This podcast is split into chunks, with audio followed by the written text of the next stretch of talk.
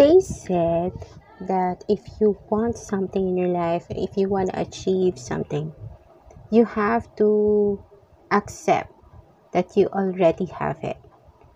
So I've tried it a few days. No, not for a few days, but for a few weeks now. And every day I say this mantra in my head. And I kid you not, this has helped me a lot. And it helped me go through a lot as well. So I want you to repeat after me.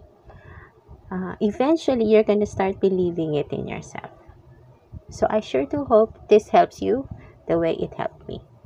I want you to repeat this every day to yourself. I don't chase, I attract. Whatever belongs to me will simply find me. The partner I seek is also seeking me, and I now release any blocks standing between us. I always get princess treatment, and it is always working out for me. And this is the last one. And I want you to really, really focus on this. Thank you, Lord, for showing me that this issue is already solved.